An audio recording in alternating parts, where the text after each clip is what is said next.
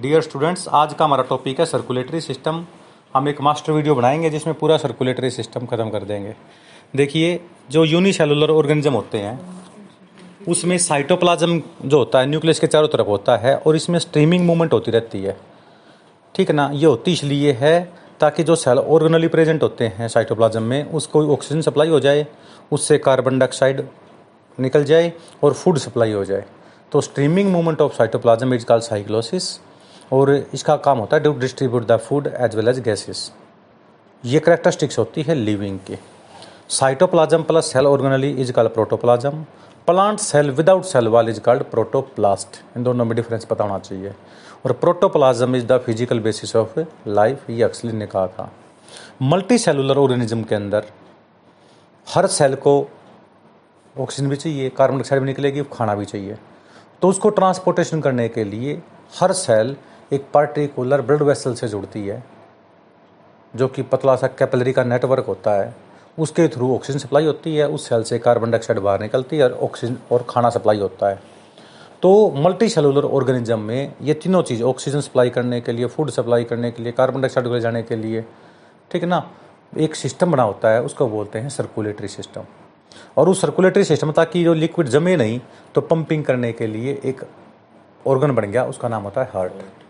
अब heart basically क्या होता है, पंपिंग ऑर्गन होता है, क्योंकि खून तो बनता है कहाँ पे, बोन मैरो के अंदर, ठीक है। हार्ट क्या करता है, उसको पंप करता है।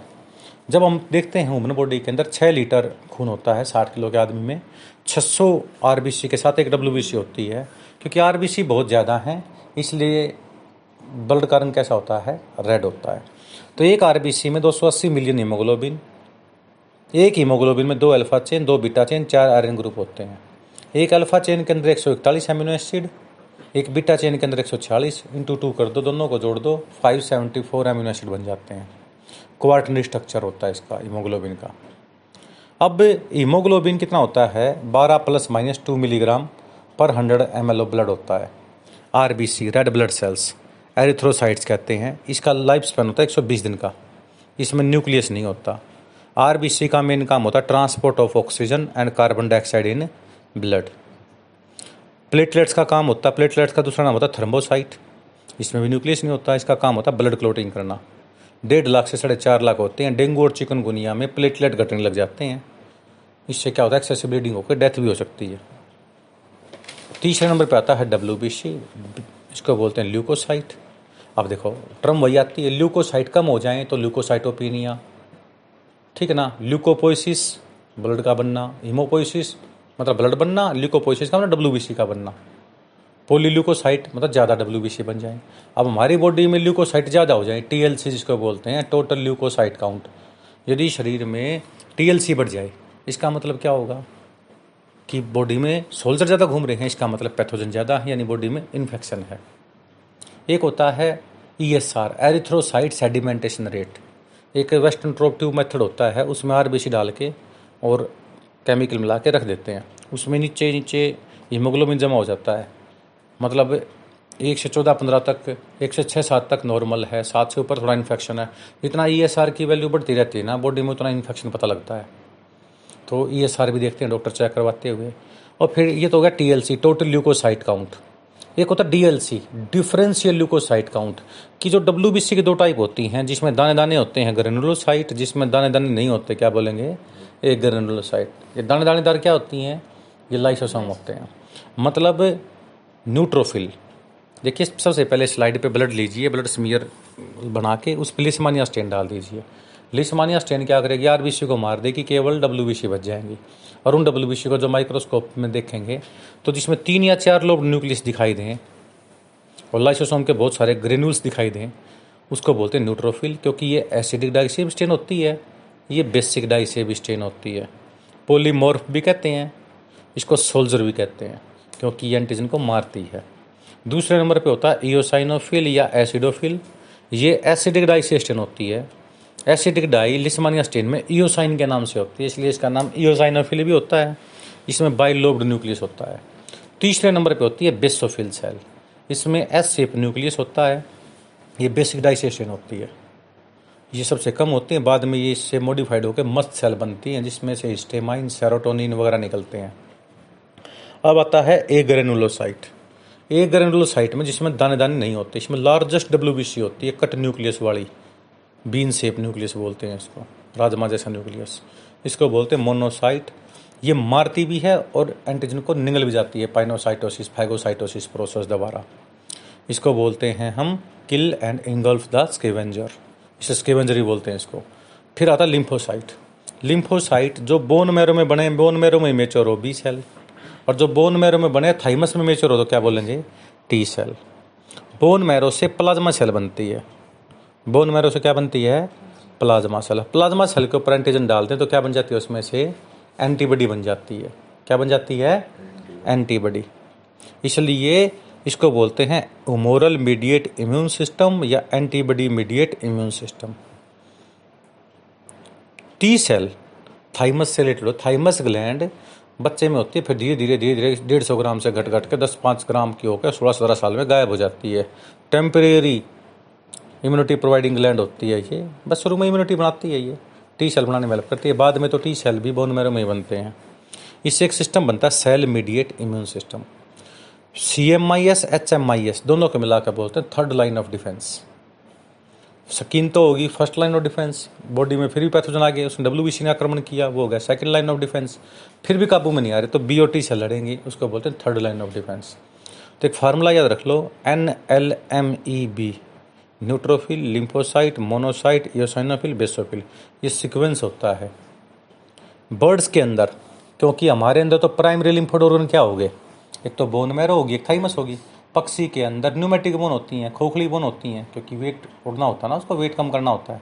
तो क्लोइका रीजन के पास, क्लोइका एक ऐसा चैम्बर होता है पक्षी में जिसमें से यूरिन भी आता है, फेसियस मैटर भी आता है, गैमेट भी आते हैं, थ्री इन वन सेक्शन हो गया ना। इसके बराबर में टिश्यू होता है, इसको बोलते हैं bursa of Fabricius. This lymphoid tissue present in birds, it is also called primary lymphoid organ.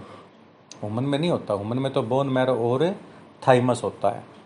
अब आता है ब्लड वेसल। टोटल यदि हम देखें छियानवे हज़ार किलोमीटर लंबी वो बनती है ब्लड वेसल की, यदि एक एक ब्लड वेसल को आगे पीछे जोड़ दिया जाए तो।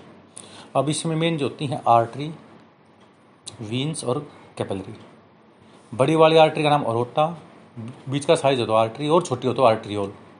कैपिलरी जहाँ पे आर्ट्रियोल विन्युल में बदलती है, फिर विन्युल पे बड़ी वाली वीन, और बड़ी वीन विन्ना कैवा। अब क्या होता है, एक होता है क्लोज सर्कुलेशन, एक बताया था मैंने ओपन सर्कुलेशन।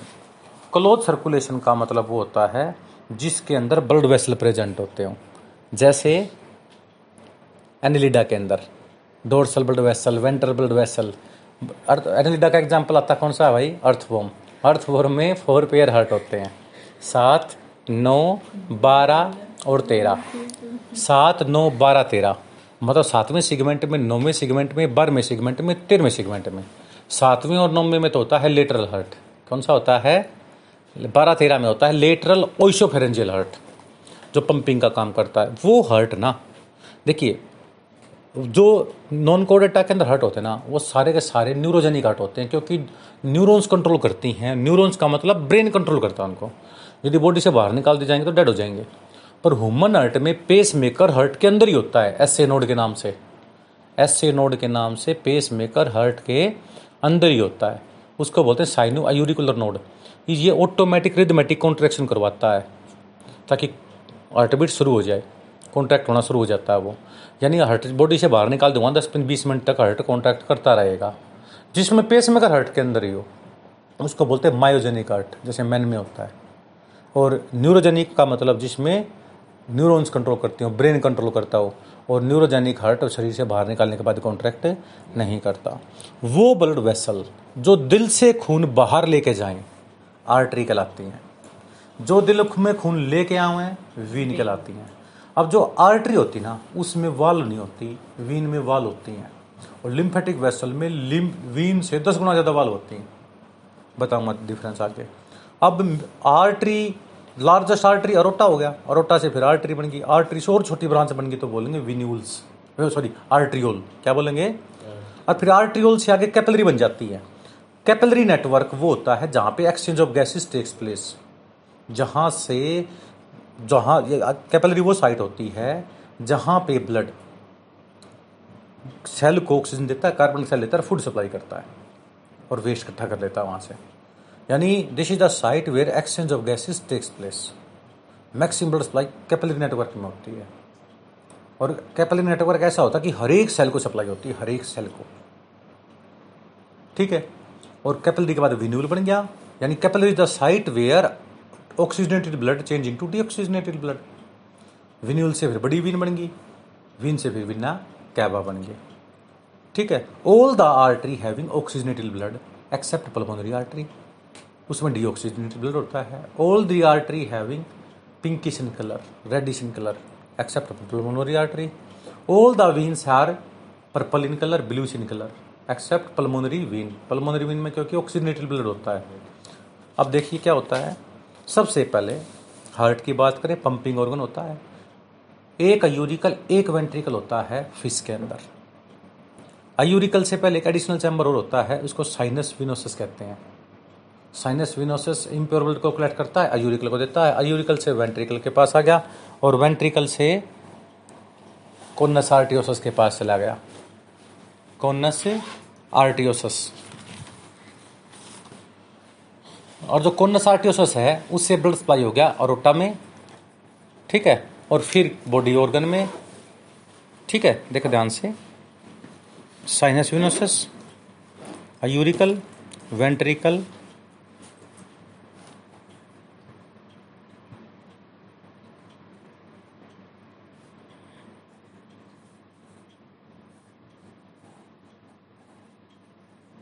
ये होता है सिंगल सर्कुलेशन बोलते हैं। फिश के अंदर क्या होता है?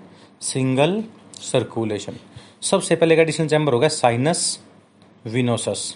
साइनस विनोसस एक ऐसा चैम्बर होता है जो हमेशा इम्प्योर ब्लड लेता है। फिर अयूरिकल, फिर वेंट्रिकल, फिर एक और चैम्बर होता है, उसका नाम होता है कोनस आर्टियोसस, और फिर ये हो गया अरोटा। अरोटा और कोनस आर्टियोसस को बोलते हैं ट्रंकस आर्टियोसस, ट्रंकस आर्टियोसस। अब यहाँ से इस दिल के अंदर कभी भी प्योर ब्लड नहीं होता, तो इसमें क्या होता है, इसको ना इम्प्योर ब्लड गया, साइनस विनोसस से आयूरिकल में गया, आयूरिकल से वेंट्रिकल में गया, वेंट्रिकल से कोनस आर्टियोसस में गया, और इम्प्योर ब्लड किस में चला गया? मछलियों के अंदर क्या होते हैं? गिल्स। पांच पेयर गिल्स तो होती हैं कार्टिलेज फिश में, चार पेयर होती हैं बोनी फिश में, और गिल्स में जाते ही डीऑक्सीजनेटेड ब्लड कैसा बन गया? ऑक्सीजनेटेड।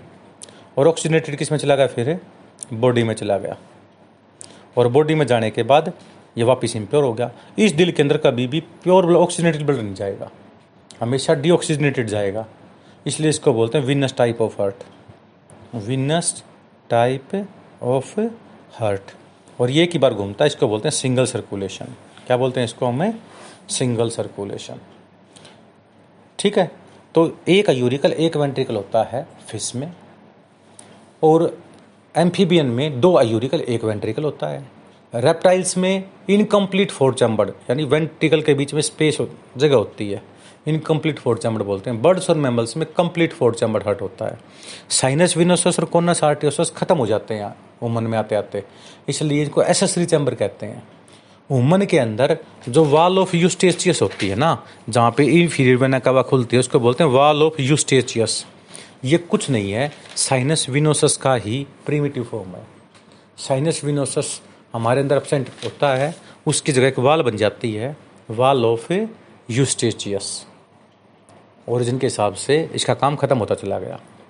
अब ह्यूमन हार्ट के चार चैम्बर होते हैं, right auricle, right ventricle, left auricle, left ventricle, क्योंकि सामने जब देखते हैं ना, तो मेरा जो लेफ्ट है या मेरा जो राइट है उसका लेफ्ट मिलेगा, मेरा लेफ्ट है तो उसका राइट मिलेगा।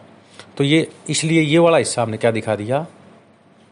Right auricle atrium, right ventricle, left atrium, left ventricle, चारों का। अब जो राइट साइड है इसमें इम्प्योर ब्लड होता है, लेफ्ट साइड में हमेशा कौन सा ब्लड होता है?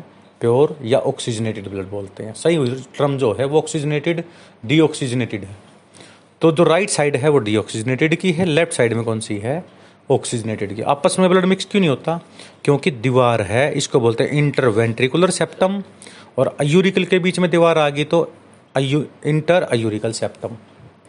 कई बच्चों के अंदर, बच्चे जब पैदा होते हैं तो एक छिद्र जाता है राइट अयूरिकल में, राइट वेंट्रिकल के बीच में, उसको बोलते हैं auricle septum defect, auricle septum defect. और वेंट्रिकल में रह जाए तो बोलेंगे वीएसडी, वेंट्रिकल सेप्टम डिफेक्ट। क्योंकि छः सात महीने का जब बच्चा होता है तो ये छेद होते हैं, फिर धीरे धीरे भर जाते हैं। कई बार क्या होता है नहीं भर पाते हैं तो फिर उनका ऑपरेशन वगैरह करवाना पड़ता है, दिल में छेद है ये नहीं कहते जो, तो ये वही होते हैं। अब होता है ओरिजिन के हिसाब से है ये, क्योंकि देखिए जो इनकम्प्लीट फोर चैम्बर हर्ट हुआ रहता है रेप्टाइल्स में, कई बार वही करेक्टर पीछे वाले दोबारा जाते हैं ना। जैसे कुछ बच्चों के अंदर कान घूमने हिलने लग जाते हैं, कईयों की जीभ हिलने लग जाती है। एटेविज्म नहीं था, रिवर्सन मतलब री appearance of those organ which are which were functional in our ancestor but again मतलब they have become disappear due to evolution, they again appear in new generation. जैसे कोई बच्चा से पैदा होता है इसके पूछ हो, क्योंकि हमारा ओरिजिन पूछ वाले जीवों से हुआ है, बंदरों से नहीं हुए हैं। उसी तरह मेल के अंदर मेमोरी ग्लैंड डेवलप हो जाएं, उसी तरह कई बंदों के अंदर आपने देखा कान हिलते हैं, कई बंदे जी हिला लेते हैं, कईयों के कैनाइन दांत बहुत लंबे हो जाते हैं, कईयों के जो हेयर होते हैं वो जैसे मतलब शेर जैसे बाल होते हैं ऐसे उग जाते हैं। तो ये करैक्टर्स हैं जो हम, क्योंकि हम अदर मेमल से तो ओरिजिन है ना, वो करैक्टर आ जाते हैं हमारे अंदर। तो इसका ट्रीटमेंट ट्रीटमेंट तो डॉक्टर करते हैं, इलाज इसका बहुत सारे कार्डियोलॉजिस्ट तो बैठे हैं, सर्जन। अब क्या होता है देखिए, राइट साइड में बॉडी के ऊपर साइड से superior vena cava carry the deoxygenated blood from above side of the heart and pour into right auricle. पूरे दोनों पैरों में पेट और नीचे से जाके इनफीरियर विना कहवा ब्लड डाल देती है राइट एयूरिकल में, और एक दिल से ही ब्लड सप्लाई लेके, दिल को ब्लड सप्लाई यहाँ से शुरू होती है और यहाँ तक जो कोरोनरी साइनोसिस है तीसरा यहाँ पे। कोरोनरी साइनोसिस की ओपनिंग का नाम होता है वाल्व ऑफ थिबियसियस, जो दिल से ब्लड सप्लाई करती है। Valve of Eustachius is the opening of inferior vena cava. Superior में तो वाल्व नहीं होती, इन्फीरियर में वाल्व ज़्यादा होती हैं, और वाल्व का मेन काम होता है बैकवर्ड फ्लो को रोकना। जब खून राइट अयूरिकल में आ गया, जब अयूरिकल ऐसे कॉन्ट्रैक्ट हुआ तो वाल्व ने बैकवर्ड फ्लो को रोक दिया, खून किसमें चला गया, राइट वेंट्रिकल में। क्योंकि राइट अयूरिकल और राइट वेंट्रिकल के बीच में ट्राइकस्पिड वाल्व होती है, एक वाल्व है, थ्री वाल्व का सेट दिखाई देता है ये ट्राइकस्पिड वाल्व। कॉर्डिया टेंडिनिया बहुत सारे फाइबर होते हैं जो इसको सपोर्ट करते हैं ताकि ये टूट ना जाए। अब जैसे ही चैम्बर में आ गया राइट वेंट्रिकल में, खून भर गया राइट वेंट्रिकल में, अब जब राइट वेंट्रिकल कॉन्टैक्ट करेगा तो वाल्व बंद होगी, तो फिर खून जाएगा सेमीलूनर वाल्व में। इसका नाम होता अर्ध चांद वाल्व, आधा चांद नहीं दिखाई देता, सेमीलूनर वाल्व। सेमीलूनर वाल्व से खून अंदर चला गया पल्मोनरी आर्टरी। आर्टरी इसलिए बोलते हैं क्योंकि खून बाहर लेके जा रही है, और पल्मोनरी इसलिए बोल दिया ये लंग्स के पास लेके जा रही है, इसलिए ये एक्सेप्शन है। इसमें कौन सा ब्लड होगा, डी ऑक्सीजनेटेड यानी इम्प्योर ब्लड होगा। डी ऑक्सीजनेटेड का मतलब ऐसा नहीं है इसमें ऑक्सीजन नहीं होती, इसमें ऑक्सीजन होती है पर कम होती है, कार्बन डाइऑक्साइड ज़्यादा होती है। तो जब ये ब्लड गया ये पल्मोनरी आर्टरी, पल्मोनरी आर्टरी दो साइड में बट गई, राइट और लेफ्ट। राइट वाली राइट लंग्स में चली गई, लेफ्ट वाली लेफ्ट लंग्स में, और एक लंग्स से ऑक्सीजन मिलके ऑक्सीजनेशन हो जाता है लंग्स के अंदर, डीऑक्सीजनेटेड ब्लड किसमें बदल जाता है, ऑक्सीजनेशन में। और रेस्पिरेटरी सिस्टम पढ़ेंगे कैसे। वहाँ से एक लंग से दो पल्मोनरी वीन, दूसरे लंग से दो पल्मोनरी वीन, टोटल कितनी पल्मोनरी वीन होगी, ये चारों पल्मोनरी वीन लेफ्ट अयूरिकल में खुल गई। किसमें खुल गई, लेफ्ट अयूरिकल में खुल गई। किसमें खुल गई, लेफ्ट अयूरिकल में। कितनी पल्मोनरी वेन होती है टोटल, चार। लेफ्ट एयूरिकल में कितनी खुलती हैं, टू फ्रॉम ईच लंग्स। अब ब्लड पूरा भर गया, ये कौन सा ब्लड है, ऑक्सीजनेटेड। राइट एयूरिकल में कौन सा था, डीऑक्सीजनेटेड। दोनों के बीच में दीवार का नाम क्या हो गया, इंटर एयूरिकल सेप्टम। अब जब ये कॉन्ट्रैक्ट हुई खून आ गया बाइकस्पिड वाल्व के through left ventricle which is strongest chamber. Left ventricle strongest है तो सबसे, बाइकस्पिड को मिट्रल वाल्व बोलते हैं। जब ये कॉन्टैक्ट हुआ तो फिर सेमीलूनर में चला गया, यहाँ से सिस्टेमिक आर्क है, main systemic arch main aorta. Main aorta किस साइड में घूम गया, लेफ्ट घूम गया ना, इसलिए सबसे पहले हमारा लेफ्ट हैंड जो होता है ना वो हार्ट अटैक होता है ना, तो लेफ्ट हैंड के ऊपर हमारा हाथ अकड़न शुरू हो जाती है। नंबर दो, ये फिर तीन ब्रांच होगी ऊपर, एक तो चली गई हेड में, एक चली गई चेस्ट में, एक चली गई नेक और हैंड में, और फिर नीचे घूम के तो आई एक इस लेफ्ट पैर में, एक राइट पैर में, और फिर इम्प्योर होकर वापस सुपीरियर के थ्रू इन्फीरियर के थ्रू वापिस आ गई। तो इस तरह से सर्कुलेशन चलता है। अब पेपर में आता है ट्राइकस्पिड और बाइकस जब कॉन्ट्रैक्ट करती ना तो आवाज़ आती है लब की। आवाज़ किसकी आती है, लब की। जब सेमीलूनर कॉन्ट्रैक्ट करती है तो आवाज़ आती है डब की। किसकी आवाज़ आती है? डब की। तो लब ट्राइकस्पिड बाइकस्पिड कॉन्टैक्ट करती है तो लब की, सेमिलुनर कॉन्टैक्ट करती है तो कौन सी आती है? डब की। और इसमें कोई भी वाल में डिफेक्ट है तो आवाज़ आती है मरमर की, यानी इलाज करो लें तो मरेगा, मरस मरस मरस मरस इस तरह की आएगी। और ये स्टेथोस्कोप से पता लगता है हार्ट साउंड। दूसरी बात, दिल के देखने के लिए वाल ठीक है कि नहीं है तो ईसीजी करवाते हैं हम, इलेक्ट्रोकार्डियोग्राफी, मतलब अटैक आया है नहीं आया। तो उसमें जब आयूरिकल कॉन्टैक्ट आता है तो पी सिग्नल आता है, क्यू आर एस जब आता है जब वेंट्रिकल सिस्टोल करता है, इस तरह से ऐसे ऐसे सिग्नल आता रहता है। इसकी जो सही कार्डियोलॉजिस्ट होता है वो देख के बता देता है कि भाई डिफेक्ट किस में है। ईसीजी का मतलब इलेक्ट्रोकार्डियोग्राफी दिल का देखना, इलेक्ट्रोमायोग्राफी का मतलब मेरी मांसपेशियां मेरे मसल्स काम कर रहे हैं नहीं कर रहे, ईएमजी बोलते हैं उसको। अब मैं कहता हूँ जी मेरा तो हाथ काम नहीं कर रहा है, हैंडीकैप का सर्टिफिकेट बना दो। डॉक्टर क्या करेगा, यहाँ पर दो तीन पिन लगाएगा, यहाँ पर लगाएगा और करंट पास तक देख लेगा इसमें से, और पूरा करंट पास हो गया तो मुझे वहीं पीटेंगे रोक के कि बना झूठ बोल रहा है, क्योंकि मसल सिग्नल क्रॉस कर रहा है। इसको बोलते हैं इलेक्ट्रोमायोग्राफी। क्या बोल देंगे इसको? इलेक्ट्रोमायोग्राफी। एक होता है ई ई जी, इलेक्ट्रोइंसेफेलोग्राफी, कि ब्रेन के अंदर अल्फा बीटा डेल्टा और थीटा चार तरह की वेव होती हैं। अल्फा का मतलब जब आप सो रहा होता जब कौन सी वेव आएंगी, जब आदमी थोड़ा उठने को हो रहा है और आँख खुली हुई हो सुन सारी रहा हो तो बीटा आएंगे। जो कोई इमोशन हो रहा हो, कोई घर में किसी के मतलब किसी परिवार में कोई डेथ होगी, कोई ऐसा हो गया भाई मतलब बीमार ज़्यादा है तो उसमें वेव अलग आएंगे, और जब हाईली एक्टिव हो तब अलग आएंगे। अब उन चारों वेवों को देख लो, अल्फा बीटा डेल्टा और थीटा।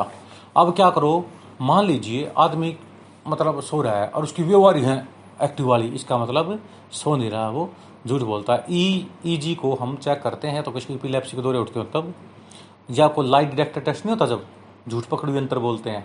अब आपसे कोई झूठ बुलवाता है, मान लीजिए कहता है हाँ भाई सच्ची बताइए ये पैसे आपने उठाए थे। अब जो नहीं उठा रहे तो बताएगा नहीं उठाए, क्योंकि उसको पता नहीं। अभी उठाएंगे तो सोचेगा वो ये रिस्पॉन्स दूंगा तो ये वेव आनी चाहिए थी उस हिसाब से, और वेव आएंगे फिर हाईली एक्टिव के हिसाब से तो तुरंत पकड़ लेता है उसको। ठीक है, ब्रेन को बहुत ज़्यादा काम करना पड़ता है। तो लाइट डिटेक्टर टेस्ट जो होते हैं ना वो ऐसे पकड़ते हैं, पॉलीग्राफी टेस्ट बोलते हैं इसको। नेक्स्ट आता है, सच्चे होते हैं नाइन्टी नाइन परसेंट। अब देखिए ध्यान से, ये सुपीरियर वीना का हुआ, इन्फीरियर वीना का हुआ और ये कॉर्नरी, तीनों ने खून किस में डाल दिया? राइट वेंट्रिकल में। राइट वेंट्रिकल से किस में आ गया? राइट वेंट्रिकल में। राइट वेंट्रिकल से इम्प्योर ब्लड गया पल्मोनरी आर्टरी में, लंग्स में, पल्मोनरी वीन में और प्योर होकर वापस आ गया। इसको बोलते हैं पल्मोनरी सर्कुलेशन। क्या बोलते हैं इसको हमें? Pulmonary circulation. क्या होता है? राइट वेंट्रिकल से डीऑक्सीजन डीऑक्सीजनेटेड ब्लड गया किस में? सेमिलुनर में। सेमिलुनर से पल्मोनरी आर्टरी में, पल्मोनरी आर्टरी से लंग्स में, लंग्स से पल्मोनरी वीन और वीन से किस में आ गया वापिस? लेफ्ट यूरिकल में। क्या होकर आया? प्योर होके, ऑक्सीजनेटेड होके। डीऑक्सीजनेटेड गया था होके क्या आ गया? ऑक्सीजनेटेड। इसको बोलते हैं पल्मोनरी सर्कुलेशन। अब जब यहां से आया लेफ्ट यूरिकल से लेफ्ट वेंट्रिकल में, स्ट्रोंगेस्ट चैम्बर कौन सा होता है? Left ventricle. लेफ्ट वेंट्रिकल से गया semilunar valve, main aorta, artery, body में कैपिलरी, वीन्स और वीन से वापस किस में आ गया? लेफ्ट वेंट्रिकल से गया राइट यूरिकल में आ गया। Systematic circulation. दोनों को मिला क्या बोलेंगे? Double circulation. Cardiac output.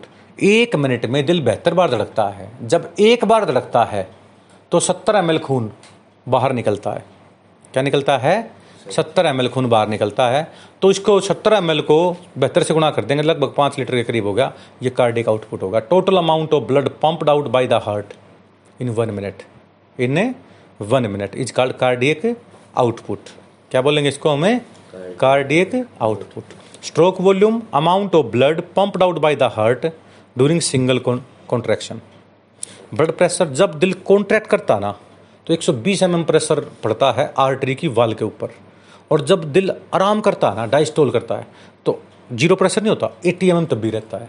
तो जब कॉन्ट्रैक्ट करेगा तो एक सौ बीस एमएम और जब रिलैक्स करेगा तो अस्सी एम एम। इसको बोलते हैं blood pressure, systolic pressure, diastolic pressure. Systolic का मतलब जब कॉन्ट्रैक्शन के टाइम पर हो, डायस्टोलिक का मतलब जब रिलैक्स के टाइम पर हो। जब ज़्यादा बीपी हो जाए एक सौ बीस से अस्सी से ऊपर ज़्यादा हो जाए तो टैबलेट देते हैं, जैसे एमिलोवास होती है, पानी ज़्यादा पिला देते हैं ताकि, क्योंकि ये ना कैल्शियम पंप को बंद कर देती है तो कैल्शियम नहीं आएगा तो ब्लड प्रेशर कम हो जाएगा, मिनरल्स कम कर देते हैं। अब देखिए भाई, एक आता है इसके अंदर, यदि हम बात करें सर्कुलेटरी सिस्टम के अंदर, लिम्फेटिक सिस्टम सबसे बड़ा इंपॉर्टेंट आता है। लिम्फेटिक सिस्टम क्या होता है? लिम्फेटिक सिस्टम के अंदर जैसे ये बॉडी है किसी मैमल्स की, तो दो लिम्फेटिक वेसल्स होते हैं। आप देखो, मान लीजिए फर्श पे हम पानी डाल देते हैं तो सारा पानी बाहर के बाहर चला जाएगा, ऐसा नहीं है, बिल्कुल ड्राई हो जाएगी फर्श। तो उसके लिए फिर वाइपर लगाना पड़ेगा ना हमारे को, पोछा वगैरह लगाना पड़ेगा। उसी तरह जब सेल का बहुत सारा ग्रुप है ना, उस ग्रुप के ग्रुप ऑफ सेल के पास जब ऑक्सीजन सप्लाई हो रही है, ब्लड सप्लाई हो रहा है, तो कुछ फ्लूइड बच जाता है इंटरसेलुलर स्पेस में, और वो फ्लूइड पड़ा रहेगा तो सेल को डैमेज करेगा। इसलिए वो बॉडी में से निकालना जरूरी होता है, इंटरसेलुलर स्पेस से निकालना जरूरी होता है। और जो बचा हुआ मेटेरियल बचा होता है ना, इसको बोलते हैं लिम्फ। लिम्फ का मतलब एक तरह का फ्लूइड है ब्लड का, जिसमें डब्ल्यू बी सी होती है, आर बी सी प्रेजेंट नहीं होती। अब क्या होता है, जब हम बॉडी मूवमेंट जितनी करेंगे ना, कहते हैं वॉकिंग जरूरी होती है, दौड़ लगानी जरूरी होती है, तो वो फ्लूइड लिम्फेटिक कैपिलरी में आ जाता है। किस में आ जाता है? लिम्फेटिक कैपिलरी में। इंटरसेलुलर स्पेस से किस में आ गया? लिम्फेटिक कैपिलरी में। लिम्फेटिक कैपिलरी से किस में आ गया? लिम्फेटिक वेसल्स में। लिम्फेटिक वेसल से किस में आ गया? Afferent lymphatic vessel. आर्टरी में वाल नहीं होती, वीन में वाल होती हैं, उससे दस गुना ज़्यादा वाल किस में होती हैं? अफेरेंट लिम्फेटिक वेसल्स में होती हैं। तो ये देखिए, ये लिम्फ दिखा दी, और यहाँ पे एक नोड बन गई, इसका नाम होता है लिम्फ नोड। क्या बोलेंगे इसको? लिम्फ नोड में दो भाग होते हैं, कॉर्टेक्स और मेडुला। मेडुला में डब्ल्यू बी सी बैठी होती हैं, सोल्जर बैठी होती है, न्यूट्रोफिल बैठी होती हैं। कोई भी एंटीजन जो जाएगा ना, वो यहाँ पे आएगा तो यहाँ पे उसको मार दिया जाएगा। इसलिए जो इफेरेंट का मतलब एग्जिट, जो जाए। इफेरेंट लिम्फेटिक वेसल में लिम्फ जो होता है, अफेरेंट लिम्फेटिक वेसल में जो लिम्फ होता है, दोनों में क्या फ़र्क है? इसमें पैथोजन भी हो सकता है, पर इफेरेंट में पैथोजन नहीं होगा। क्यों नहीं होगा? क्योंकि लिम्फ नोड में उसको मार दिया गया होता है। और हमारी पूरी बॉडी में लिम्फ नोड बहुत प्रेजेंट होते हैं। और ये पूरा स्ट्रक्चर जो ना इतना छोटा सा होता है, बिल्कुल जो छोटा सा बात करें इतना सा स्ट्रक्चर दिखा रखा है। वैसे इंटरसेलुलर स्पेस में जो लिम्फ है ना, वो किसके थ्रू अंदर घुस गया? लिम्फेटिक कैपिलरी के थ्रू। लिम्फेटिक कैपिलरी के थ्रू लिम्फेटिक वेसल्स में, लिम्फेटिक वेसल से afferent lymphatic vessels, afferent lymphatic vessel से लिम्फ नोड में, और लिम्फ नोड से गया इफेरेंट लिम्फेटिक वेसल। यहाँ तक आ गए। अब पूरी बॉडी में एक तो होता है left thoracic duct, left thoracic duct, एक होता है राइट थोरेसिक डक्ट। राइट तो होता है बस इतना, चेस्ट चेस्ट में, और लेफ्ट होता है बड़े वाला। पूरी बॉडी में right head, right neck, right chest, right hand, right chest, right hand, right neck और राइट हेड। इसका तो लिम्फ इकट्ठा करता है कौन कौन सा? Right lymphatic duct. बाकी पूरी बॉडी का लिम्फ कौन कलेक्ट करता है?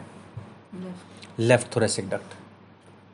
और मैंने बताया था डाइजेस्टिव सिस्टम में, डाइजेस्टिव सिस्टम को आपको याद होगा कि डाइजेस्टिव सिस्टम में सबसे बड़ी बात क्या होती है कि जो फैट जाती है ना, फैट तो जाती है लिम्फेटिक कैपिलरी के थ्रू, लिम्फेटिक कैपिलरी के थ्रू जाती है अंदर। फैट किसके थ्रू जाती है? लिम्फेटिक कैपिलरी के थ्रू। और कार्बोहाइड्रेट प्रोटीन जाते हैं ब्लड कैपिलरी में। जो ये माइक्रोविलाई होती है ना इंटेस्टाइन में, क्या होती है? माइक्रोविलाई। माइक्रोविलाई के नीचे लैक्टियल्स होते हैं। लैक्टियल्स का मतलब which absorb fatty acid, glycerol, fat, fat soluble vitamin. घी या घी से बनी हुई कोई भी विटामिन चीज, वो तो जाता है इसमें, तो पिलर बना हुआ बीच में लैक्टियल्स के थ्रू। और बाकी सारे किस में जाते हैं? ब्लड कैपिलरी के थ्रू। बस किस में जाते हैं? सारे ब्लड कैपिलरी के थ्रू। तो ये देखिए दिखा रखा है यहाँ पे पूरी बॉडी के अंदर। Right hand, right head, right neck, right hand, right chest, तो राइट लिम्फेटिक डक्ट। और राइट किसको दे देगा फिर आखिर में लिम्फ लेके? Right subclavian vein. Right subclavian vein कौन सी होती है? जो सुपीरियर वीना कैवा होती है ना, ये सुपर वीना कैवा एक तो चली गई राइट हैंड में, एक चली गई लेफ्ट हैंड में। तो जो लेफ्ट हैंड में गई थी उसमें तो लेफ्ट थोरेसिक डक्ट ने डाल दिया लिम्फ, और जो राइट से गई थी राइट में डाल दिया। और दोनों आगे किस में मिल गए?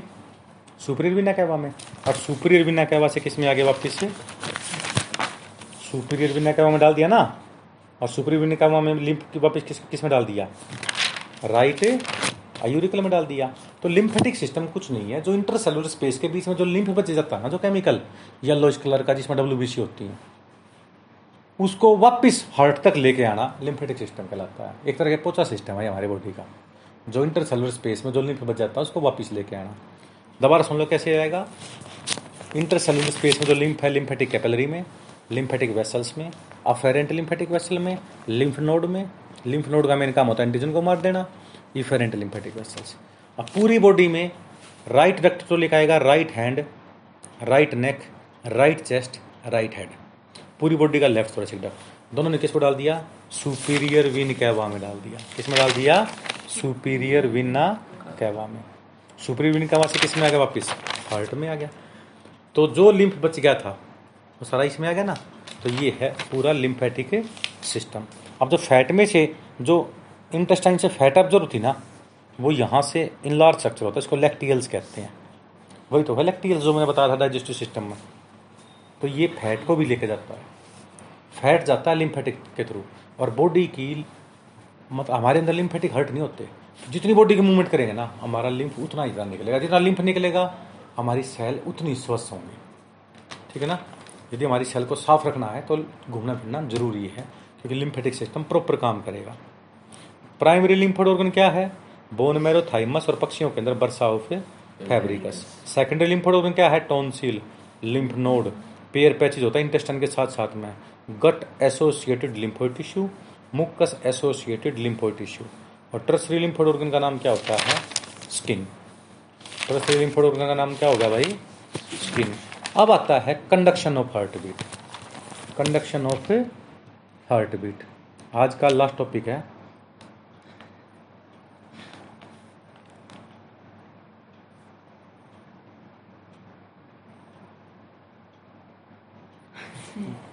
Conduction of heart beat.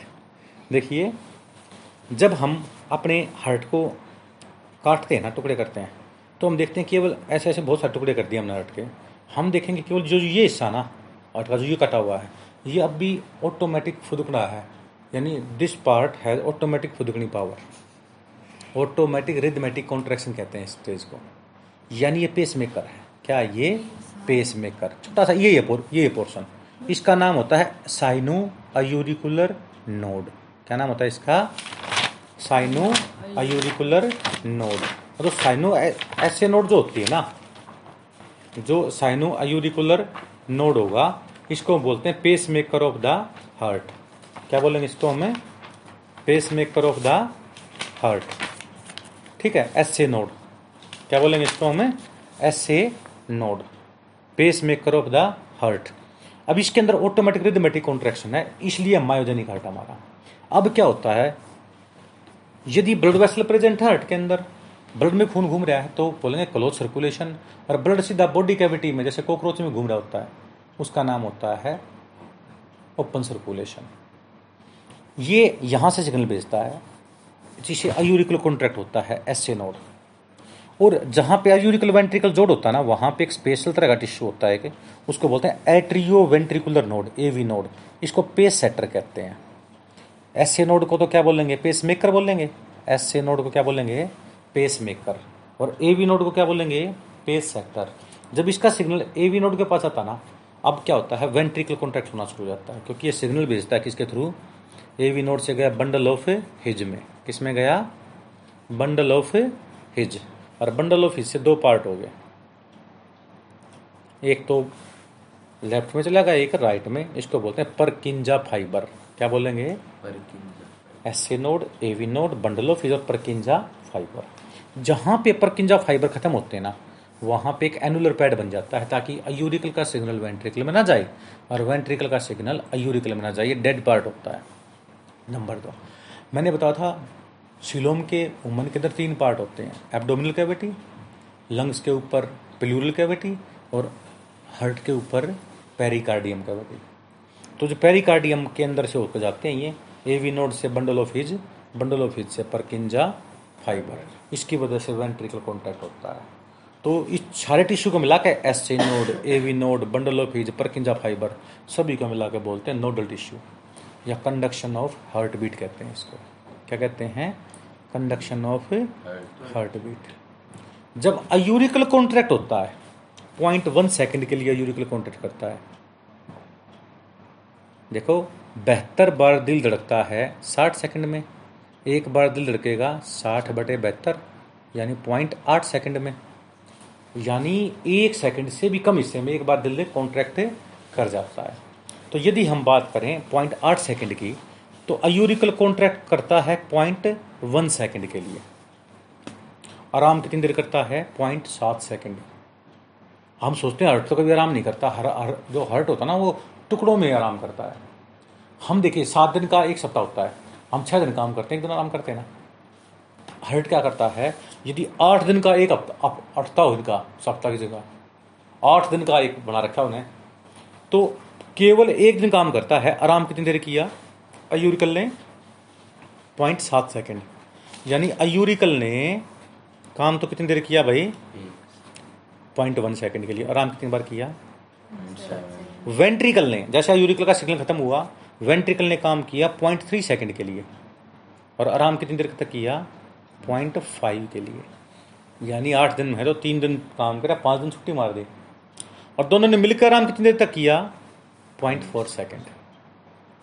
जैसे ऐसे बना देते हैं, ऐसे खींच के one two three four five six seven eight बन गए। तो अयूरिकल ने काम किया केवल पॉइंट वन सेकेंड के लिए। आराम कितनी बार किया? एक दो तीन चार पाँच छः सात। अब एयूरिकल के तुरंत बाद किसका काम शुरू हुआ? वेंट्रिकल का। ठीक है ना, वेंट्रिकल ने काम किया one two three point three second के लिए। आराम कितनी बार किया? एक दो तीन चार पाँच के लिए। दोनों ने मिलकर आराम कब किया? ये देखिए, इस टाइम ये भी आराम कर रहा है, ये भी आराम कर रहा है, तो ये भी आराम कर रहा हुआ, ज्वाइंट डाइस्टोल। अब ये वो साइट है एक दो तीन चार जहाँ पे एयूरिकल भी आराम कर रहा है, वेंट्रिकल भी आराम कर रहा है। तो दोनों ने मिलकर आराम कब किया? पॉइंट फोर सेकेंड के लिए। इसको बोलते हैं ज्वाइंट डाइस्टोल। डाइस्टोल का मतलब रिलैक्स करना और सिस्टोल का मतलब क्या होता है? कॉन्ट्रैक्ट करना। यानी एयूरिकल ने कितनी देर काम किया? पॉइंट वन सेकेंड के लिए। आराम किया पॉइंट सेवन सेकेंड के लिए। एयूरिकल के कॉन्ट्रैक्शन के तुरंत बाद वेंट्रिकल ने कॉन्ट्रैक्ट किया तीन सेकेंड पॉइंट तीन सेकेंड के लिए। आराम किया पॉइंट पाँच सेकेंड के लिए, और दोनों ने मिलकर आराम कितनी देर किया? पॉइंट फोर सेकेंड के लिए। इसको बोलते हैं ज्वाइंट डाइस्टोल। क्या बोलते हैं इसको? हमें ज्वाइंट डाइस्टोल। जब ईसीजी की बात करते हैं तो पहली पीक आती है, थोड़ी पी बोलते हैं, पी वी पीक जब आती है जब एयूरिकल कॉन्ट्रैक्ट कर रहा हो, क्यू आर एस जब आती है जब वेंट्रिकल कॉन्ट्रैक्ट कर रहा हो, और टी जब आती है जब दोनों आराम कर रहे हो, ज्वाइंट डाइस्टोल। तो एक भी पीक ऊपर नीचे हो जाए ना तो डॉक्टर तुरंत बता देता है किस वाल में क्या डिफेक्ट है, हार्ट अटैक था या नहीं था। इसको ईसीजी कहते हैं। मसल्स की करनी है इलेक्ट्रोमायोग्राफी, दिमाग की करनी है इलेक्ट्रो इंसेफेलोग्राफी। क्या बोलते हैं इसको? Electroencephalography. तो इस तरह से याद करेंगे। उसी तरह मैंने बताया था बॉडी, जैसे ये जो सिंगल सर्कुलेशन होता है, साइनस विनोसिस ने इम्प्योर ब्लड लिया, एयूरिकल को दिया, एयूरिकल ने वेंट्रिकल को दिया, वेंट्रिकल ने कोनस आर्टियोसिस को दिया, कोनस आर्टियोसिस से अरोटा, कोनस आर्टियोसिस और अरोटा को दोनों को मिला के बोलते हैं ट्रंकस आर्टियोसिस। और वहाँ से खून गया गिल्स में, गिल्स में डीऑक्सीजनेटेड किस में हो गया? ऑक्सीजनेटेड में, वो बॉडी को सप्लाई हो गया, बॉडी में वापस क्या हो गया? डीऑक्सीजनेटेड। हार्ट में कभी भी जिंदगी भर ऑक्सीजनेटेड ब्लड नहीं जाएगा, इसलिए ऐसे सर्कुलेशन का नाम होता है venous type of heart, single circulation बोलते हैं। क्योंकि साइनस विनोसिस बाद में खत्म हो गया, कोनस आर्टियोसिस खत्म हो गया, इसलिए दोनों को बोलते हैं एक्सेसरी चैम्बर। रे कौन से? एयूरिकल और वेंट्रिकल। समझ में आ गई है? इस तरह से आपको याद करना पड़ेगा। ये डियर स्टूडेंट्स, आज का हमारा टॉपिक है डिसऑर्डर ऑफ सर्कुलेटरी सिस्टम। देखिए दिल से रिलेटेड कौन कौन सी बीमारियां हैं। सबसे पहली बात आती है हाइपरटेंशन, बीपीआई हो जाना। जैसा कि आपको पता है ट्वेल्थ क्लास में, आप इलेवंथ क्लास में पढ़ा होगा, बर्नौलीज थ्योरम पढ़ी होगी कि जब किसी पाइप को हम डायमीटर घटा देते हैं तो क्या होता है? उसका प्रेशर पानी का बढ़ जाता है, उसका पानी का प्रेशर क्या हो जाता है भाई? बढ़ जाता है। उसी तरह हमारे जो ब्लड वेसल होते हैं आर्टरी वीन कैपिलरी, जब आर्टरी के अंदर कोलेस्ट्रॉल वगैरह जमा होकर जब आर्टरी का ल्यूमन जो होता है वो भीड़ा हो जाए तो ब्लड प्रेशर बढ़ेगा ना। अब मैंने बताया था सिस्टोलिक प्रेशर क्या होता है, जब दिल कॉन्ट्रैक्ट करता है ना, ठीक है, तो एक प्रेशर एग्जिट करती है वाल के ऊपर, उसको बोलते हैं one twenty M M mercury, एक सौ बीस एम एम मरकरी। जब दिल रिलैक्स करता है, डाइस्टोल करता है, तो प्रेशर जीरो नहीं होता, तो थोड़ा सा कम हो जाता है अस्सी एम एम मरकरी। तो सिस्टोलिक प्रेशर तो वन ट्वेंटी हो गया और डायस्टोलिक प्रेशर हो गया eighty M M mercury.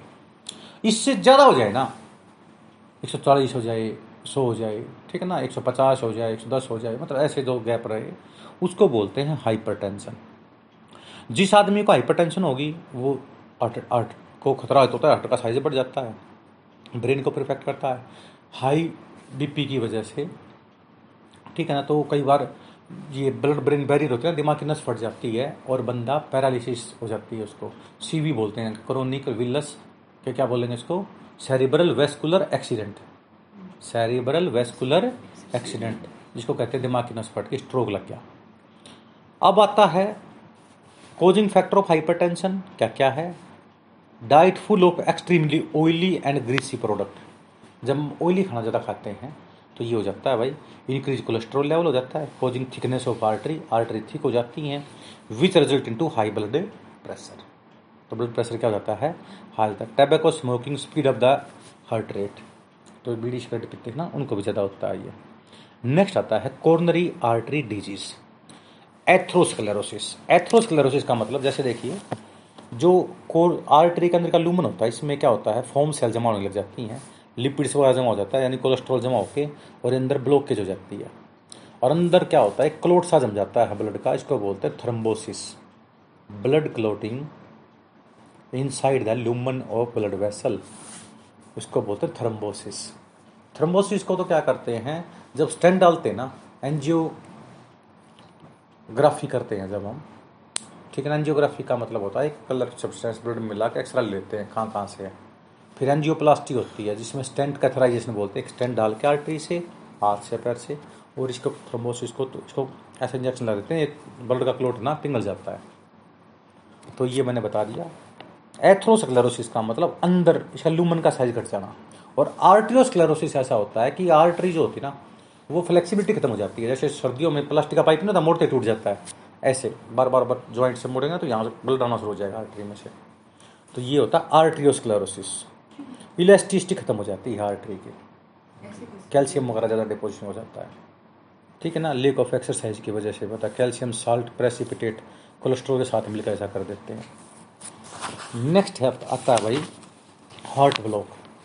Heart block का मतलब कई बार इम्पल्स नहीं जा पाती, जैसे आपको पता है एसए नोड से सिग्नल जाता है एवी नोड के पास, एसए नोड को हम कहते हैं पेस मेकर, एवी नोड को बोलते हैं पेस सेटर, उससे सिग्नल का कहाँ गया बंडल ऑफ हिज में, और बंडल ऑफ हिज से गया परकिंजा फाइबर में, किस में गया परकिंजा फाइबर। अब क्या होता है इसमें कहीं पे भी रुकावट यदि आ जाती है तो उसको हम क्या कहते हैं, कहीं पे भी रुकावट आ गई तो उसको बोलते हैं हार्ट ब्लॉक हो गया, सिग्नल जाता नहीं, ठीक है, ज़्यादातर बंडल ऑफ हिज की वजह से भी प्रॉब्लम आती है। इसमें मैंने बताया था दिमाग की नस फट जाए हाई बीपी की वजह से, सेरिब्रो वेस्कुलर एक्सीडेंट कहते हैं, स्ट्रोक कहते हैं, इससे पैरालिसिस भी हो सकती है, लॉस ऑफ स्पीच भी हो सकती है, और पूरी उम्र आदमी कोमा में भी जा सकता है और डेथ भी हो जाती है। नेक्स्ट आता है rheumatic heart disease.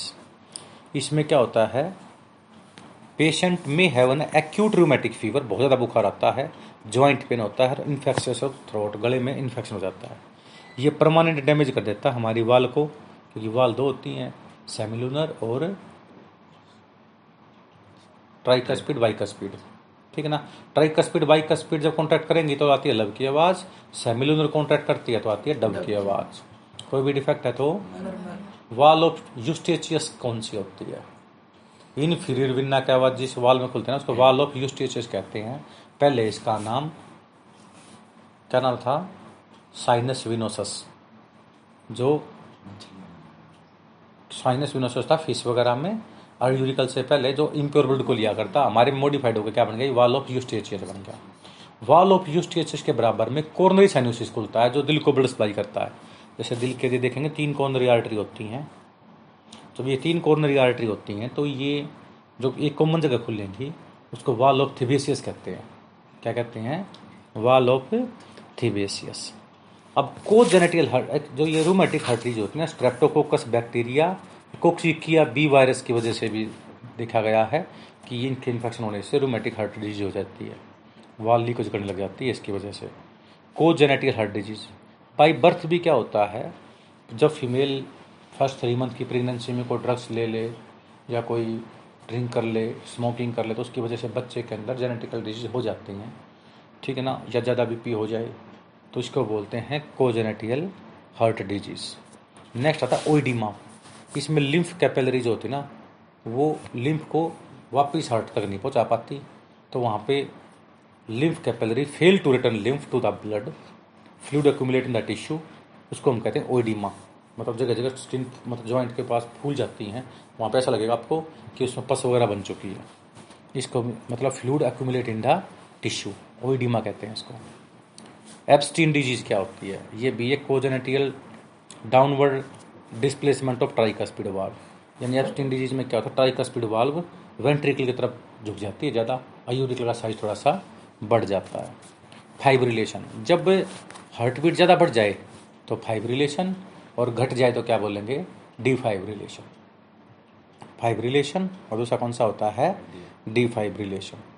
Heart beat के ध्यान से, हार्ट मसल्स कॉन्ट्रैक्टली वेरी रैपिडली, उसके लिए क्या लगाएंगे, डिफाइब्रिलेटर लगाएंगे। टैकीकार्डिया, हार्ट बीट तेज हो जाए, उसके लिए क्या करेंगे, डिफाइब्रिलेटर। ब्रेडिकार्डिया का मतलब हार्ट बीट स्लो हो जाए, ठीक है। नेक्स्ट आता है कार्डियक अरेस्ट। कार्डियक अरेस्ट में क्या होता है, स्टॉपेज ऑफ हार्ट बीट, एकदम से हार्ट बीट काम करना बंद कर दे, ठीक है, हार्ट स्टॉप बीटिंग, मतलब नेचुरल डेथ कह देते हैं एक तरह से इसको। फेलियर भी कह देते हैं, हार्ट फेलियर कह देते हैं ना, कि हार्ट काम करना ही बंद कर गया, इसका कोई इलाज नहीं है। अटैक को तो हम कंट्रोल कर सकते हैं स्टेंट वगैरह डाल के। अब जब मान लीजिए यहाँ पे इतनी ब्लॉकेज होगी कोरोनरी आर्टरी में, तो आगे ब्लड सप्लाई नहीं होगी ना, नहीं होगी तो यहाँ के इस पोर्शन को ऑक्सीजन कम मिलेगी। जब जिस पोर्शन में ऑक्सीजन सप्लाई नहीं हो रही तो वो मसल धीरे धीरे क्या हो जाएंगे, डेड हो जाएंगे। तो उसी टाइम डॉक्टर क्या करते हैं, यदि दो घंटे से ज़्यादा सम हो गया ना, फिर दिक्कत आ जाती है, फिर तो ये मसल्स काम ही नहीं करेंगे, दस बीस परसेंट हार्ट काम करेगा।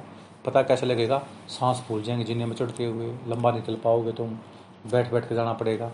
तो डॉक्टर क्या करते हैं, उसी टाइम एक टीका लगा देते हैं क्लोट ब्लस्टर का, ठीक है ना। वो क्या कर देगा, इसके ब्लड क्लॉट जो ब्लड है ना, इसके क्लॉट को हटा देगा यहाँ से, या फिर स्टेंट डाल देते हैं इसमें, क्या डाल देते हैं, यहाँ पे स्टेंट डाल देते हैं। तो जो स्टेंट डाल देते हैं ना, इसको बोलते हैं बैलून कैथेटराइजेशन, नेट पे आप डाल के दे सकते हो, इसको एंजियोप्लास्टी कहते हैं, एंजियोप्लास्टी। क्या फिलियर मसल्स काम ना करें, प्रोटीन की कमी हो जाती है, कई बार नेचुरल डेथ हो जाती है, किसी भी ऑर्गन की भी काम करना बंद कर जाए। बाईपास में क्या होता है कि मान लीजिए यहाँ से पैरों की में से कैपिलरी निकाल के और इसको यहाँ से यहाँ तक ऐसे जोड़ देते हैं, इसको बोलते हैं coronary artery bypass grafting, C A B G, ठीक है। स्ट्रोक, एडम सिंड्रोम कहते हैं, यानी alter state of consciousness cause by decreasing flowing decreasing flow of blood और टू द ब्रेन। ब्रेन में कम ब्लड पहुँचाने की वजह से आदमी कॉन्शियसनेस खत्म हो जाती है, चेंज हो जाती है, उसको एडम सिंड्रोम कहते हैं। सिंड्रोम क्या होता है, group of sign and symptoms. छाती में दर्द हो जाए तो इसको बोलते हैं एंजीना पेक्टोरिस। कीमिया कहते हैं, वैसे स्पेलिंग होती है I S C H A E M I A, बोलने में क्या बोलेंगे, कीमिया।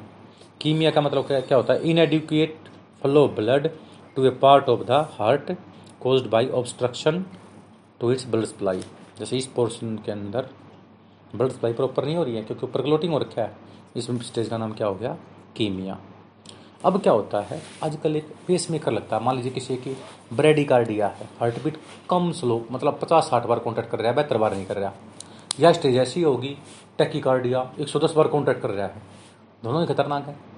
तो जिसका स्लो हो रहा है उसके लिए तो हम क्या करते हैं, फाइब्रिलेटर लगा देते हैं, एक छोटा सा इलेक्ट्रोड आती है कंधे के, एक वायर लगा के ब्रेन में छोड़ देते हैं, मतलब इसका हार्ट में छोड़ देते हैं, पेस मेकर के पास, ताकि सिग्नल प्रॉपर जाए।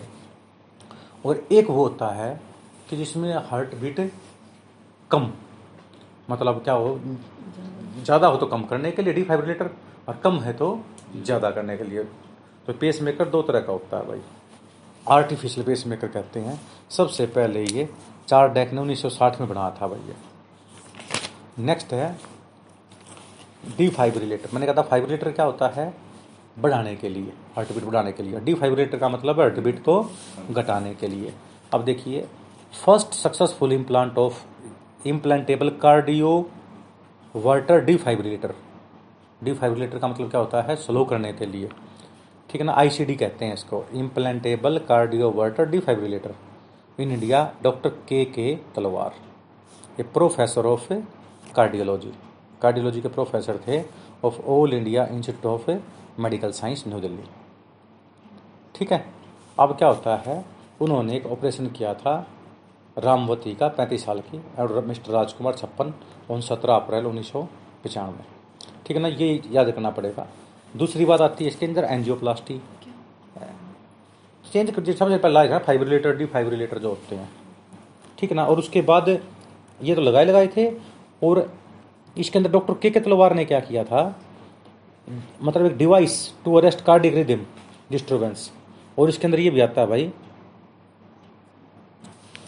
कि डॉक्टर के के तलवार डायरेक्टर भी हुए हैं अपने चंडीगढ़ जो पीजीआई है ना, इसके डायरेक्टर भी थे, पहले एम्स में डॉक्टर थे वो, उनमें वहाँ के डायरेक्टर रहे हैं। और आजकल तो आपको पता होना चाहिए हार्ट भी चेंज कर देते हैं, जैसे किसी क्लिनिकल डेथ होगी, किसी की ब्रेन डैमेज होगा तो उसके हार्ट को निकाल कर जिसका हार्ट खराब ना इम्प्लांट कर देते हैं उसके अंदर। और इसके ऊपर रिसर्च चली हुई है कि हम दूसरे एनिमल के हार्ट को भी ह्यूमन में इम्प्लांट कर सकें।